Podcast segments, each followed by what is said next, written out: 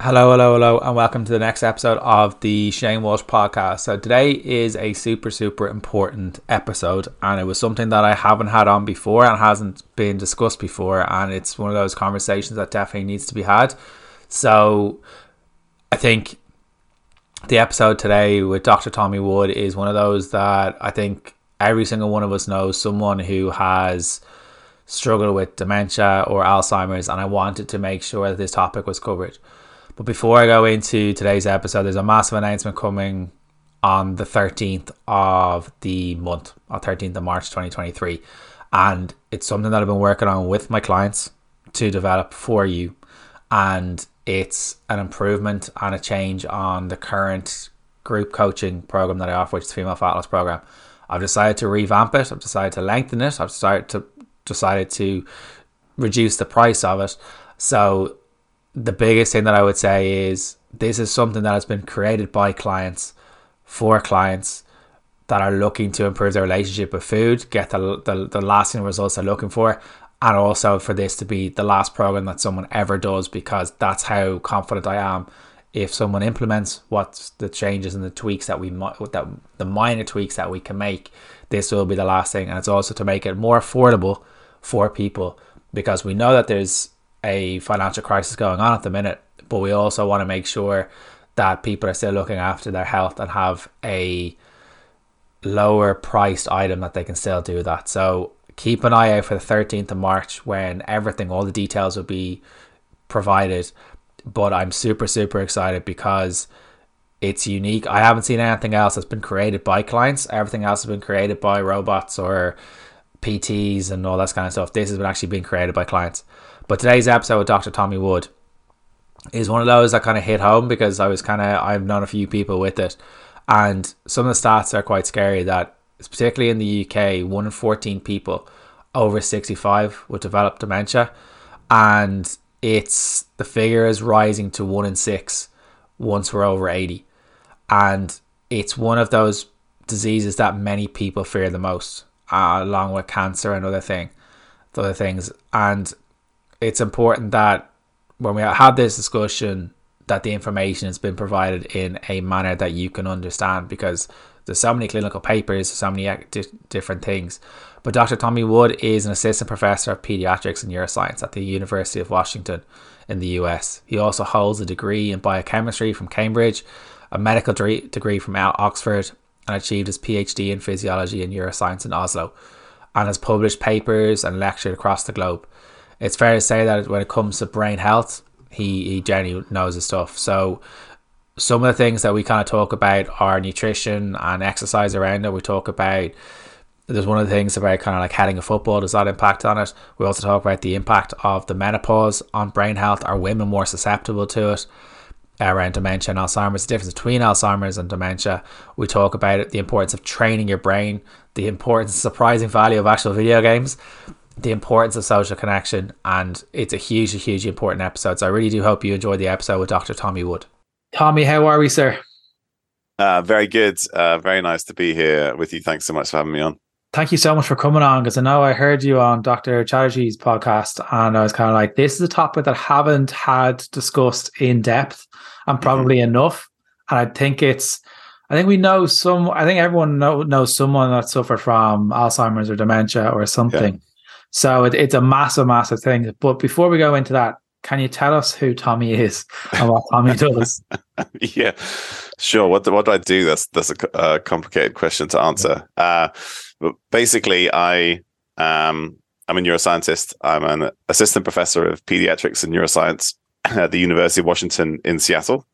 Uh, but I, I, grew up and did most of my training as a medical doctor in the UK and then uh, did a PhD in, in Norway before moving to the US.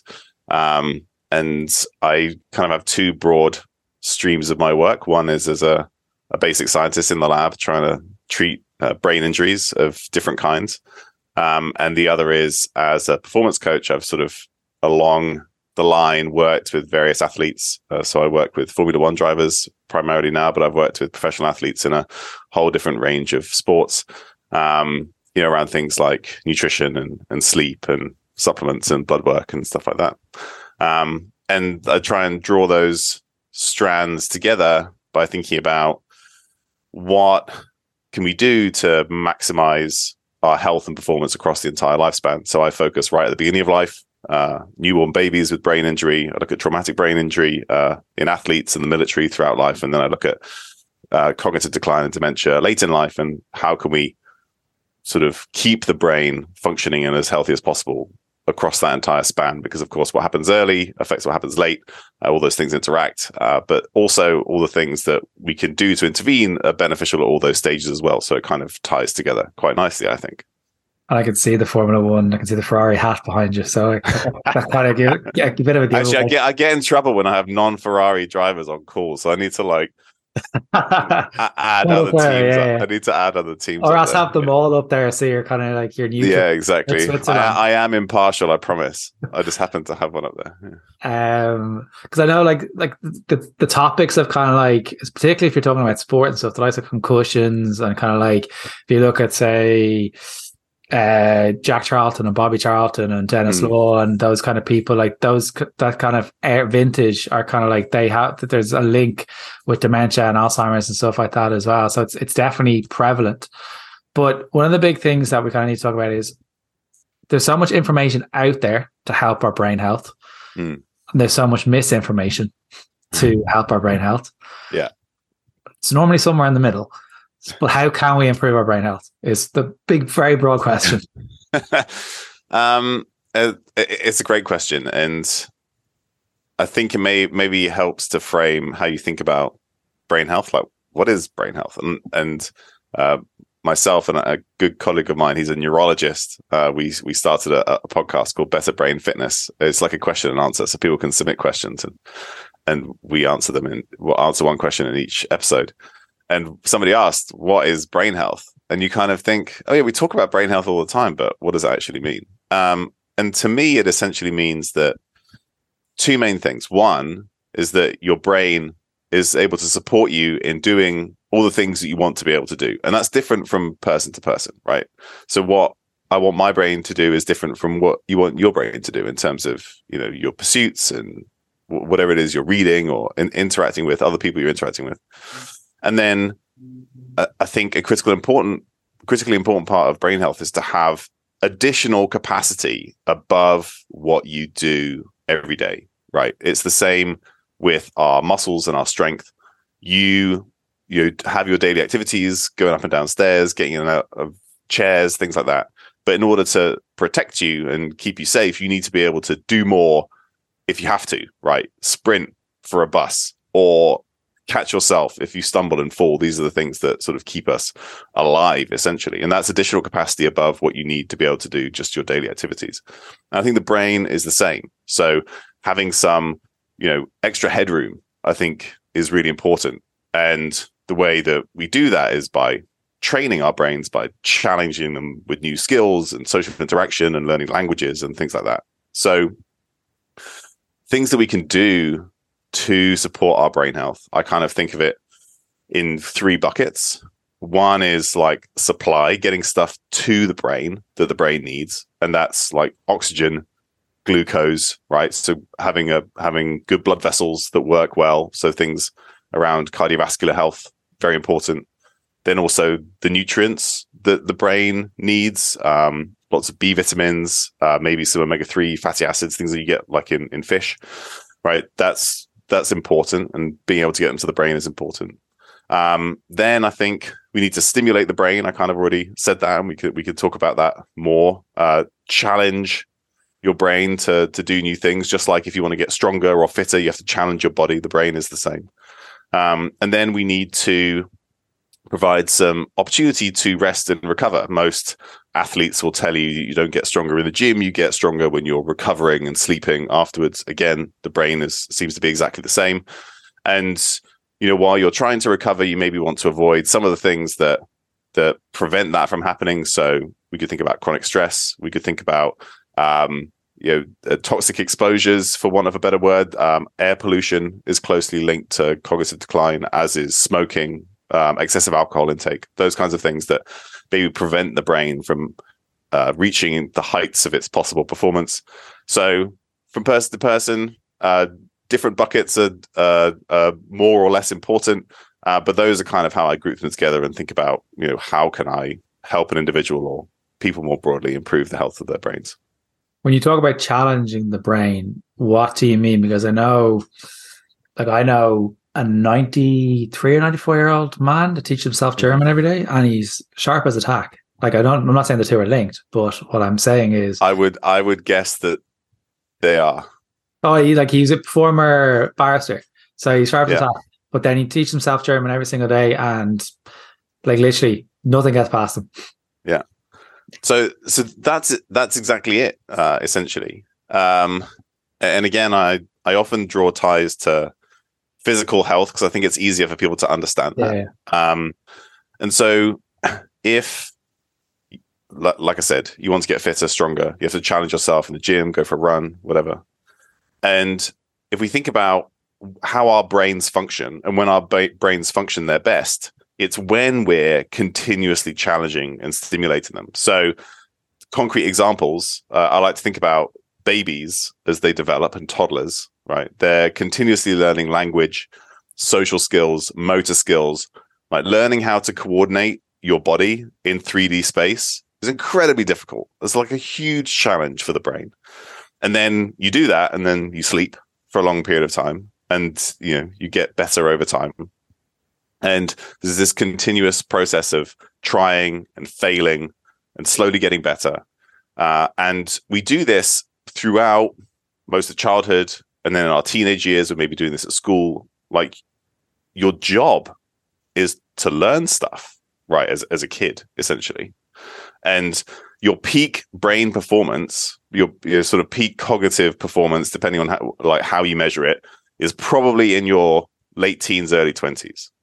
Um, and that's because throughout throughout the entire time, all you've had to do is learn skills, it'd be that you know musical instruments, languages, um, physical skills, coordinative skills, playing sports.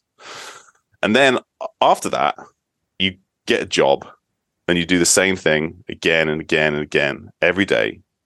And then it, it's no longer a challenge to do those things. Like learning how to drive is challenging initially, and then it just becomes something you do every day. You don't even think about it. And you can kind of track this pattern of average brain performance in the general population that as we do less and less learning of new skills and trying out of new things, our brain performance declines. And I believe that they're directly related. So it's not that you just like get into your 20s and then there's this unstoppable decline of your brain that you can't do anything about. It's probably at least partly initiated by the fact that you stop using your brain and challenging your brain in the same way. So, you know, continuously learning new skills, languages are perfect. People who are bilingual are protected against cognitive decline. Um, people who play musical instruments uh, are protected against cognitive decline. There's a, there was a really cool study where they looked at musicians and they did this thing called brain age, which is you put you do an MRI scan of a brain and then you ask a machine learning algorithm how old does this brain look like not knowing anything else like how old does this brain look and what they found was that compared to non-musicians, musicians had younger looking brains relative to how old they actually were in years. And the effect was bigger in amateur musicians compared to professional musicians. And the theory from from the authors of this study was that it's harder as an amateur musician, right? If you're a professional, it's kind of it's what it's what you do. It's yeah. your day job. It's what you're good at. But if you're an amateur, you're continuously trying, continuously failing. It's more of a challenge. And as a result, you have a, a younger looking brain. So we can kind of think about all these different skills that we could learn. Uh, anything that has a social component, right, is has, seems to benefit multiple uh, areas, um, and it could be movement, right? You could uh, uh yoga, something with a coordination uh, component. Uh, they've done studies where they compare like dancing to circuit training, or um, badminton to cycling those uh, those uh, sports or uh, physical activities that have this coordination component are more of a challenge for the for the brain, and you can actually see greater benefits, even though how difficult they are physically is is relatively similar. How that's really interesting about the musicians thing. Um, it's really interesting, and in relation to the power of sleep. Mm-hmm. and I think I think my clients will be bored of me, me talking about sleep, but I'm going to talk about it again anyway. um, how much of an impact does sleep have on brain health? Or am, am I overplaying it?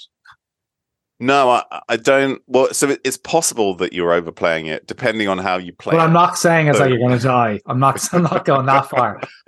I'm, I'm just saying it, it may not be helpful, conducive to your brain. Yeah. And and and that's that's absolutely true. I think in the last sort of ten and ten to fifteen years, sleep has become like a, a sexy topic. Like you could talk about it. I mean, remember, right? Uh, a while ago, it'd be like you know, sleep when you're dead, whatever. Yeah, yeah, the hustle, the hustle thing. Yeah, yeah, exactly. And not not appreciating that the less you sleep, the more likely you are to be dead. So it's going to happen sooner.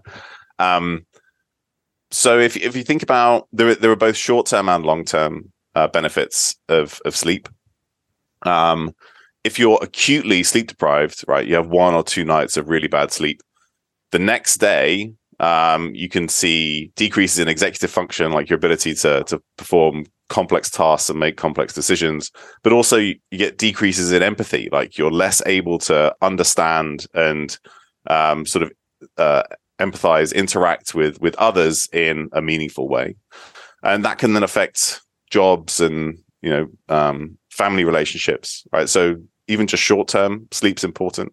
But i will say that uh, kind of to your point we've some some small section of society has gotten so hyper focused on sleep that we've gone the other way right? You get so stressed about not sleeping that that stress in itself negatively affects you the next day. And there are some very nice studies on that. There's a one of my favorite researchers is a psychologist called Ellen Langer who's at Harvard and she does all these studies where she like manipulates time and sees how people react and in one of in one of the studies that her group did they took people and they put them in a lab and had them sleep, but they manipulated the, the the time on the clock. So they had people sleep five hours or eight hours, and then they crossed them over. So some of the people thought they slept eight hours when they slept five, and some people thought they slept five when they slept eight. And if you slept for five hours, but you thought you slept for eight, you were fine. Oh wow. But if you slept for eight hours but thought you slept for five, you had worse cognitive performance the next day. So there are absolutely benefits of of sleep, but if we become hyper focused on it, there are there are some negative potential effects. So getting stressed about your sleep is kind of counter you know counterintuitive. It's it's self defeating. Um, so there's a, there's a balance to be found. Um, but you know, looking at across all the data, you know, meta analyses, individual studies, it seems like if you're worried about dementia specifically, regularly sleeping less than six hours seems to be where the risk really increases. Um, and that's probably a, a lower number than you were expecting me to say, right? You Why probably seven thought, to nine is kind of number the one that they kind of say to kind of aim for somewhere around that. Yeah. number. yeah. So if you're sleeping more than six, close to seven, you, you're you're probably uh, uh, you're probably fine. And I I think some of the discrepancy is is also to do with how much you know, like individual sleep needs. You know, people say you have to sleep seven to eight hours, but you have people who do great on six and people who do Yeah. great on nine. And so it, if you feel good the next day and you're not sleepy, you know, recovered, you're able to do all the things you want to do, even if it's seven hours of sleep, you know, great. You don't need to sleep eight hours. Like nobody should tell you that. So as long as you feel good, probably sleeping more than six hours, um, you know, uh, I reckon you're, you're you're in the sweet spot for most things. Awesome. You mentioned uh, dementia. Mhm. So I think the big thing that we need to figure out is what is the difference between Alzheimer's and dementia, uh, because and the signs of both. Because I think a lot of Mm. people can, they're a lot of people get confused by them. yeah so so dementia is actually a a, a kind of a, a, a cover-all term for several neurodegenerative disorders and dementia is, is just a clinical diagnosis which is basically a chronic um, loss of a large range of cognitive functions to a certain severity Okay. And you can there's a for, for some types of dementia particularly late onset Alzheimer's disease or sporadic Alzheimer's disease. There's a period of decline uh, in between uh, that you can also diagnose called mild cognitive impairment, which is kind of you know you're sort of on the way, but not quite at full dementia yet. Um, but there are other types of dementia, some some of which ha- you know we don't know what causes them, some of which are, are associated with other neurodegenerative conditions, but probably the one that people are most focused on is Alzheimer's dementia because that's the commonest one, and that's you know the one that you you see on the TV when you know people can't remember anything and they have to be in um, you know special care, and that's the one that right now we think about a million people in the UK have, and it's going to be two million in a couple of decades time and in the us they say it's going to bankrupt the healthcare system um, both because of the demands of you know the individual patient but but you know on top of that you have carers and families and the huge stress and burden on them. So you know it's it's serious business. Uh, dementia is the commonest cause of death in the uk now it's overtaken heart, heart disease and, and cancer. Wow. um, so with Alzheimer's dementia, particularly, um, about 95 to 99% is this late onset uh, Alzheimer's disease. There is a small subset that is purely genetic. Um, and it's that's that's something that we sort of put on a put aside. It, it happens in younger individuals. It's more um, homogeneous, like it's it's less variable. You know, when it Oh. starts, you have this very sort of well described decline, um, and it's is you know it's due to a single genetic mutation. Um, whereas the majority of cases, they're much more variable from person to person. Um, there's a a nice quote that says, "Once you've seen one person with Alzheimer's, you've seen one person with Alzheimer's," uh, because they're so different from from individual to individual. Probably because risk factors are different, genetic backgrounds different, environments different, and all those the, all those things come into play. So that's kind of when we think about Alzheimer's disease. It's this one, it's the commonest, but one type of dementia. And that's the one that I think most people uh, are most focused on. And like, what are some of the kind of the signs that you could see that if you're kind of looking out for in a loved one? Like, I'm not sure how you can look out for yourself if it's on that decline anyway. I hope it makes sense. But Yeah. what are some of the signs to watch out for? So it, it kind of depends. Um, most people. So if we if we talk about that trajectory, where you have supposedly normal function, then you have mild cognitive impairment, then you have dementia. Most people, if you actually ask them honestly, and they honestly thought about it, there's this period of sub- subjective cognitive impairment that happens first, which means that only you really know about it Okay. and then um, and that's important because you know, each individual has a different baseline and has different skills and different requirements from their brain right? Um, and the problem with standardized tests is it assumes everybody's the same but some people who are good at, ver- at one thing right they might have a lot of function to lose before it gets picked up on a test right? Um, and that's one of the downsides of standardized tests is n- nobody no two people are the same uh, but they kind of have to treat them the same before things get picked up. So there's this period of subjective cognitive decline which could be you know decades could you know where where you just think i'm not sharp as i used to be. I'm not remembering things um, as, as well as i used to. Um, you know sometimes you you can feel that your personality is changing slightly you um, get angry more easily or things like you know it, it's, it's going to be different from individual to individual but if you really thought about it you might notice it. Of course some of that is normal um, in, in a way that we can we can talk about later. Um, there's very good reasons why you might forget where you put your keys that aren't related to dementia um, and and we can we can come to that. But so there's this subjective period that you could ask people about. Um, and I think if they really thought about it, they'd they'd uh, they'd say, "Oh yeah, I, I've noticed that." Um, equally, there's um, what was I going to say? Oh, no, I can't remember. Uh oh. If you want to talk about the keys, the, the, the, the keys thing that you're going to talk about. Yeah, yeah. Okay, we we can talk about we can talk about that. Um, we can talk about that first. Um, so this uh, colleague of mine who I mentioned we started this podcast together. Um, he's laid out some, and he so he's a neurologist. He works with with individuals like this uh, every day, and he's laid out some nice points um, to me about you know why we might think about our memory differently as as we get older. So so two two main things that I think are important. One is that the brain is um, wired for novelty, right? You're trying to notice and internalize things that are new because they may be potentially important. Over a lifetime of trying to remember where your keys are, this becomes less and less interesting to your brain. It's like I've seen that. Okay. Don't need to worry about it. Right. It's not novel anymore. So that's not something I need to I need to you know, put into short term memory because like I do this every day. So that's that's kind of the difference between knowledge and wisdom. Your brain is becoming wise. It's like, is it you know, is it really important that I have to remember where the keys are relative to you know the whole, you know, everything that I have to remember? Probably not. So this is your brain kind of filtering things out and being like, that's probably not as important as other things I might need to remember.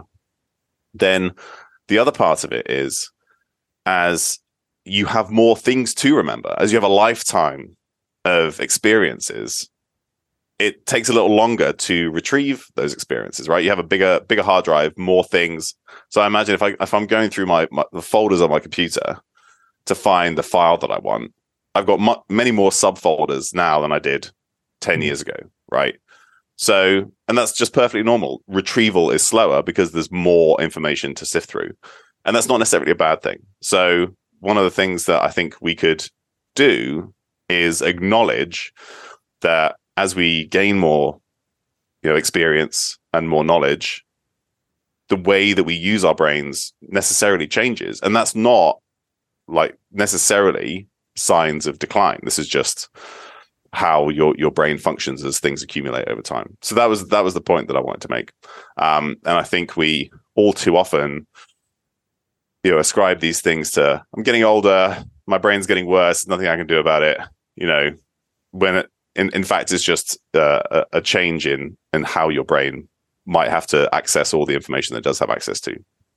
Um okay. does that make sense? Yeah it makes a lot of sense. Uh, um is there a kind of one gender over the other that's more predispositioned to alzheimer's and dementia? Or is yes. it even? I know which one it is.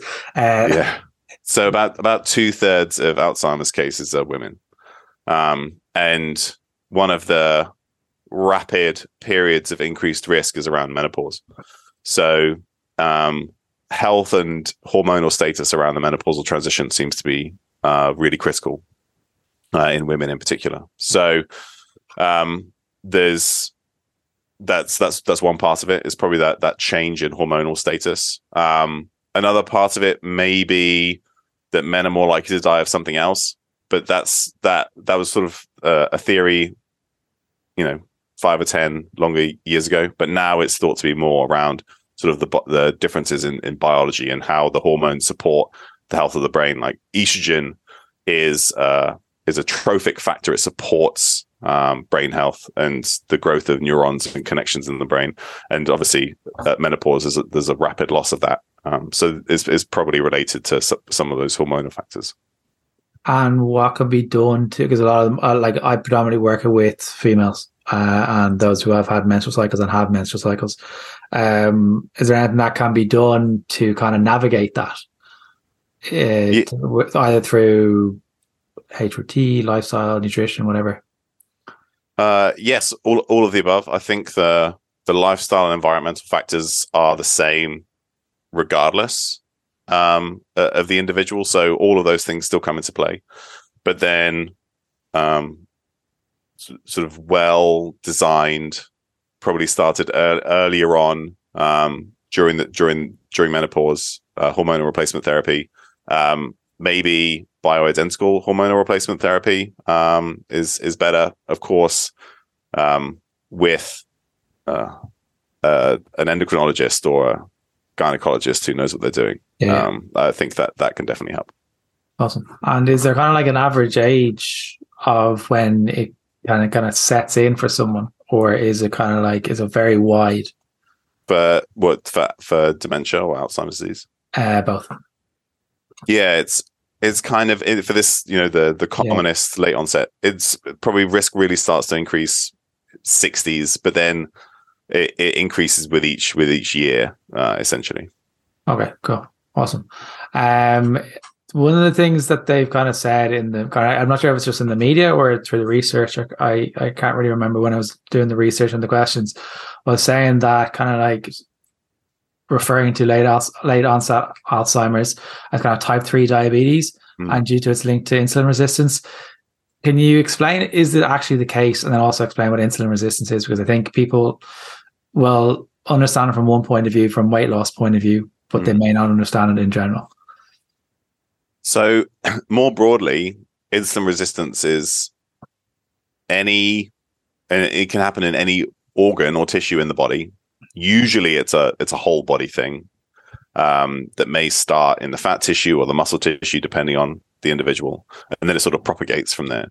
But it's basically the cells not listening to a normal signal from insulin, which is basically the hormone that decides where energy goes in the body is you know one of the main hormones that does that. We often think of it in relation to glucose, particularly because of type one diabetes, where people don't have insulin and they need to take it, or otherwise, you know, sort of catastrophic issues with, with blood sugar and energy getting into cells.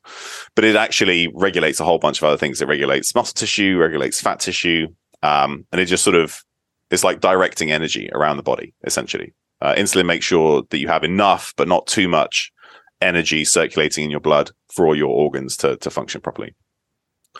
Insulin resistance then says that tissues um, are, are, can't hear that signal for whatever reason. And it's related to a whole bunch of stuff. It can be related to, you see it in chronic inflammation. So people who have autoimmune conditions, uh, rheumatoid arthritis, you can have, you know, significant insulin resistance kind of driven by that inflammation. Um, it can be related to body composition, physical activity, um, a number of things. And one sort of early sign, and it, it gets worse over time, you can you can see it on a, a particular type of brain scan, uh, something called a, a PET scan. You can see that glucose isn't being taken up into the brain as it normally would. So, a signal that uh, a tissue is insulin resistant is that it's not taking up uh, as much glucose as it, as it should. And so this may be happening in certain areas of the brain, and particularly the the the, the areas of the brain that are most at risk in Alzheimer's disease. Um, so this is what has led some people to to call Alzheimer's disease type three diabetes because the brain looks insulin resistant. At the same time, um, we know that the worse your sort of overall blood sugar control is, the faster your cognitive decline. So we we can measure your fasting blood sugar in the morning, or we can measure something called an HbA1c, which is a which is a measure of your sort of longer term blood sugar control. And the worse that is, um, the faster your your cognitive functions decline on average. So again, there's this tight link between blood sugar regulation and the the health and, and function of the brain. I don't think that type 3 diabetes is necessarily a useful moniker. I understand why people have coined that um, because of this this signature that you can see on a brain scan. But I also the way that I think about Alzheimer's disease, there's all these moving parts. You know, those three buckets I talked about earlier. Blood sugar control is just one of them, um, and I think whenever we pigeonhole a disease with like one small part of a bigger picture, we make it much harder to to intervene. Um, and this has actually been an issue with Alzheimer's disease in the past, where we focused on this thing called amyloid, which is this accumulation of uh, protein that, that aggregates in cells in the brain, and you can see it in individuals with Alzheimer's disease. But and we we've created a whole bunch of drugs, spent billions and billions, you know, trying to treat Alzheimer's by targeting amyloid, and it doesn't work. Um, and that's because we became so hyper focused on amyloid, we didn't look at the bigger picture. And so I think that calling Alzheimer's disease type 3 diabetes risks doing the same. So blood sugar control is very important, I think, for long-term brain health and cognitive function, but it's not the only thing. There's a whole, you know, there's a whole uh, range of other things that, that are important inputs as well. Okay, brilliant. Um, uh, this one is I have I have not sent this question over to you. This is just me thinking out loud as it's come to my head. Uh, in relation to say sports, because I know like Mm. concussion and the likes of I think it's called concussion by Will with Will Smith in it, and likes of sports Yeah, and yeah. heading- heading of football and stuff. Is there a link between kind of Alzheimer's and dementia and kind of like repetitive impact on the head from like a football or just getting a high like concussions from from rugby and stuff like that. Those are the two main sports I can think of in my head right now. Yeah, there definitely seems to be. Um, right now, there's there's still a lot of controversy in this arena where people will say, you know, there's more or less evidence relate, you know, connecting repetitive concussions to, you know, degeneration of the brain, and there's this condition which was uh, kind of the focus of that that film and the book, Yeah. concussion. CTE, chronic traumatic encephalopathy, which is basically uh, linked to individuals who get repeated impacts to their head or um, can be blast exposure uh, in the military. Even um, we think, you know, repetitive. You know, if you're uh, if you're firing mortars or if you're firing a sniper rifle, right? These are small explosions happening next to your head continuously.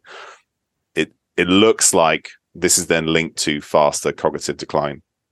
It may be slightly different from frank Alzheimer's disease, but they certainly seem to be linked to some type of dementia. And you can see, you know, that they've done large case studies, and and this is this is the problem with proving that this is the case, and and that this is where the the controversy comes from is people will say, well, you can never prove that this is true because you can't randomize somebody to be punched in the face several times across a lifetime and, and, and look at the effect. So I think one is like, um, you know, sort of the authorities are, are, are trying to to figure out who's liable for this stuff. But I would say yes, I str- I strongly believe that repetitive impacts um, or exposures uh, to the brain like that lead to long term, um, you know, brain degeneration and dementia. Um, and some of which may end up being uh, diagnosed as Alzheimer's disease, but it may also be slightly different depending on which areas of the brain get affected. So I'm going to tell my football manager I'm not heading the ball anymore. Is what I'm going to do. I've got to train him tonight and say I'm not heading the ball anymore. As a defender, I don't know how that's going to go down. nah, unfortunately, that's kind of part of your job, isn't it? Yeah, unfortunately, stick your head in where you don't want it to go. Yeah, Uh, especially, know- especially if you want to be a good defender. Yeah. Well, we'll see. Uh, and I've, no, I've nothing to uh, to ha- to kind of cushion the blow either, because I know in Scotland, is it Scotland? I think it is Scotland. They have the footballers. They're not allowed to do heading practice during the week or something. There's one of the countries in Britain, I think. Um, I think they're kind of like they they've kind of maybe banned the heading side of things, or else it's in kids. I cannot remember. In the in the US, they've made it so I think kids under twelve can't head the ball when they play soccer, as they call it. Sorry, under twelve. Why why did they cap it at twelve? I don't know. They somebody has to make a cutoff, and that's what they decided. I have uh, there's no strong evidence that it's going to be. I mean, it's important at all times. Yeah, But- I mean, as you get, I mean, one thing is there's some evidence to suggest that your risk of concussion or brain injury is related to the strength of your neck. And so obviously as you get older, you get stronger. So some of the risk will will decrease, but it certainly won't disappear completely. So the next gener- generation of US soccer players are going to be ducking for headers from so so get Peter Crouch out of retirement. Um, it, one of the things that was in the media recently was in relation to Chris Hemsworth, and I think this is where people's uh, ears will be pricked a little bit when you hear Chris Hemsworth.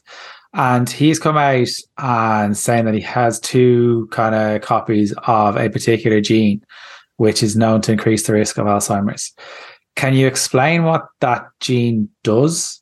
And uh, has it got a? I think it has a genetic component. I could be wrong. Hmm. Yeah. So we can the we can start with your f- first question last. So Yeah. a genetic component of late onset Alzheimer's disease. There i- there is one. Um, it's kind of mixed up when things uh, cluster in families, right? So we know that you you probably have a greater risk of Alzheimer's disease if a close family member had it. Some of that's genetic, but some of it's also shared environment, right? We talked about things that are Yeah. important in the environment. Um, for dementia risk. And if you your close family member has an environmental exposure that increases risk, you probably have that too. So there is some element of genetics. For late onset Alzheimer's disease, it's somewhere between four and ten percent of your overall risk. So relatively small. Like it's there, but compared to everything else, blood sugar control, you know, we talked about cognitive stimulus, physical activity, sleep. The genetic component is quite small. And that includes this uh, this gene that uh, Chris Hemsworth has been talking about. So this is ApoE, apolipoprotein E, which is a protein that helps traffic fat around the body. Um, that's what a lipoprotein mean. Lipo for lipid or fat, and protein is is what is what carries is one of the proteins that, that sort of traffics a fat around the body. And there are three different genotypes, we call them, three different types of ApoE that you can have two, three, and four.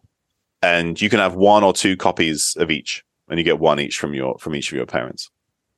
And if you have one copy of ApoE4, you have something like a two to six um, fold increase in the odds. Odds being the probability divided by one minus the probability, um, and which we talk about odds because it's just it's the output of a certain type of statistical test.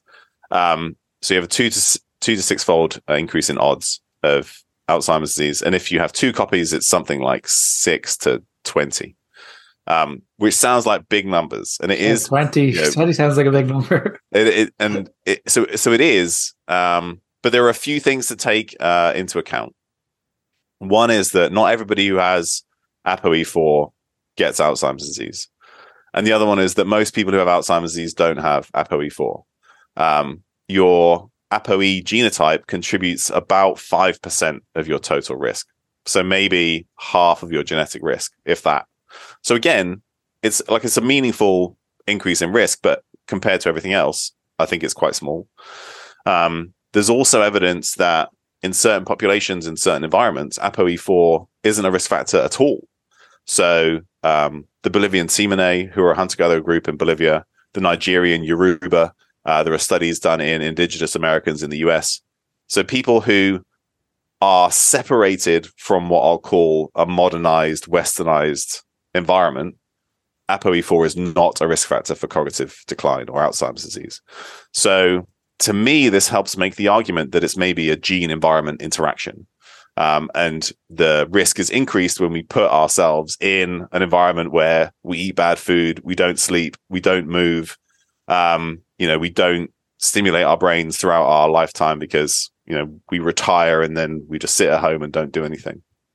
So I think, yes, ApoE4 does increase risk.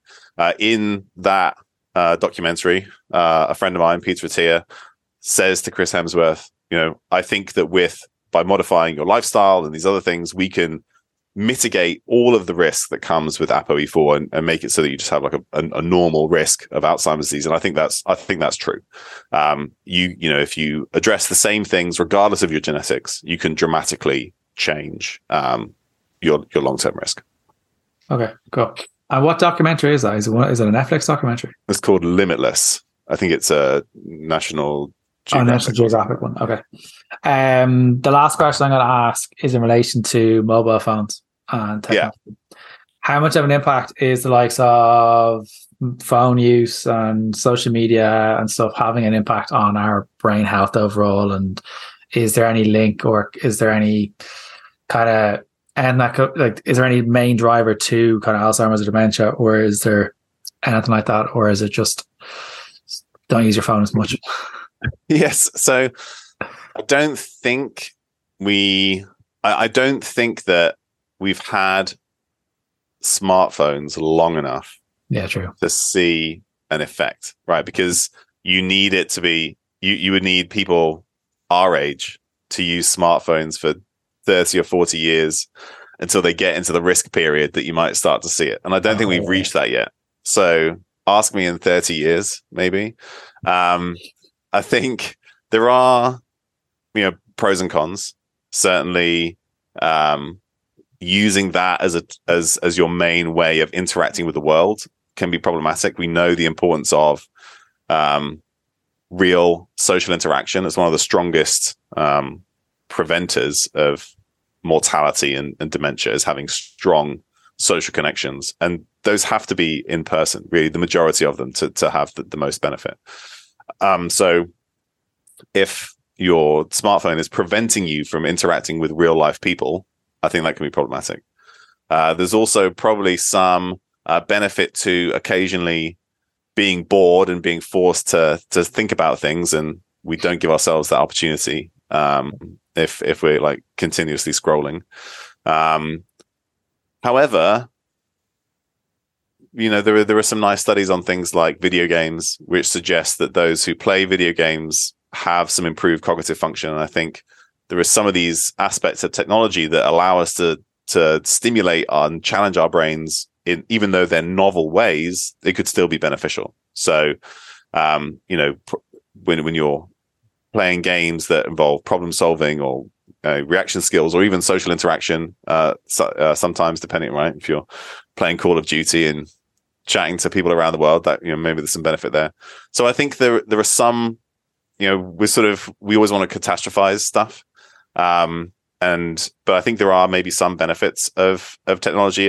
It forces us to use our brains in different ways, and as long as that's um, not preventing us from doing these other things that are important for the brain, I'm less worried about it. Right. So if if you spend all your day staring at your phone, and that means that you're not interacting with other people, you're not um, you know learning new skills, an instrument, a language, some you know you're not moving around um, as much, you're not sleeping properly I think some of the some of the negative effects of that kind of technology because they're preventing you from doing these other beneficial things rather than because they're directly negative themselves. So I think some of that stuff is absolutely fine as long as we're balancing it with those other things that we know are important. I like the sound of the video games thing. I might start playing video games rather than playing football in real life and see if that helps. I, I've read so uh, uh, Josh and I, uh, this neurologist, we, we wrote a paper about cognitive demand being this really important thing for dementia prevention, and uh, Joe Rogan mentioned it on his po- on his oh, podcast oh, as an excuse for playing video games. So there you go. Just do be like Joe. yeah, exactly. be like Joe. Uh, yeah, happy days. No, I, I think there's so much in there. I think people are definitely gonna have to listen back to it again because there is a lot of like technical technical uh, information in there that and I, the, the, whole point of this episode was not like a scaremongering tactic. The whole mm. point of this information that we're talking about today is to make people aware of what's going on and what could be changing and kind of watching out for the signs and what you can do in the preventative measures. And that was the point of the episode, not one of these sensationalist headlines which some people can kind of like take out of context. I know I was trying to play a little bit of sensationalist with the mobile phone and the football, but I had to. What, what I do want people to what I do want people to know is that we're increasingly appreciating that you know most Alzheimer's disease can probably be prevented. You know, there was one of the biggest medical journals, um, The Lancet, ha- held a commission two years ago, and they they released this report, uh, which said that they projected forty percent of Alzheimer's disease was completely preventable based on lifestyle. You know, or improving education, so cognitive stimulus, um, um, preventing smoking, uh, air pollution, diet, physical activity, all that kind of stuff. My guess is that it's more than 40% because they didn't include how these things interact. We know some of these factors interact. They looked at them individually. They didn't include uh, the effect of sleep. Uh, they mentioned it, but they couldn't like quantify it. So I think the majority of Alzheimer's disease can be prevented. And that's not controversial to say that, right? There are huge bodies of experts who, who say that and i think that's really empowering. Like we have the ability to to change that. The brain isn't this thing that it just gets worse over time there's nothing we can do about it right? No matter when we intervene we can have a significant uh, effect as long as we you know put it put ourselves in the right environment and we change some of those things that we talked about. And i think so uh, it's good news. Like that's that's what i want people to take away. That is good news. I think that's a nice note to finish on uh, where can people find you on social media and look at some more of your work? So yeah, the best place is probably Instagram um, at Dr. Tommy Wood on Instagram. Um, I try and post some clips from podcasts and stuff. If I'm I'm on podcasts, will, I'll put them in my stories at least. And if there's some clips and stuff that end up in my main feed, um, the Better Brain Fitness podcast you can look up with myself and Josh Turknett. Um, there's a you, you should be able to find a website associated with it where you can uh, submit questions. So you can either record yourself asking a question and that'll get played, or you just type in a question and, and we'll pick them. Um, so if you have a question that you think you want the answer to that I didn't answer today, but other people might benefit from, head over there and, and we'll try and get to it. Brilliant. Thank you so much for, for coming on, Tommy. Thanks so much for the invite. This is a lot of fun. Thank you so much to Dr. Tommy Wood for coming on. That was a super, super insightful episode and super, super useful episode to listen to. If you've enjoyed this episode, please do tag and share both of us up onto your stories. If you have found it useful, share it with a friend. If you know of someone with going through dementia or Alzheimer's, please know that there are support groups out there for you and it's important to understand that this conversation needed to be spoken about because it's definitely on the the the, the surge or the the rise in general. So really do hope that you've enjoyed it. Please do share, tag, leave a review up on your stories, up uh, review on iTunes, up on Spotify because the more that happens. And I've also just sat here while I'm recording this. I've looked at some of the guests that are coming up for the end of March. We've got client interviews. We've got some of the biggest names in nutrition fitness coming up in the next kind of four, five, six weeks. So I'm really, really excited. And that's because you guys have created the platform for it to grow. So please continue to watch that. Please continue to push that. So I hope you guys enjoyed the episode with Tommy Wood.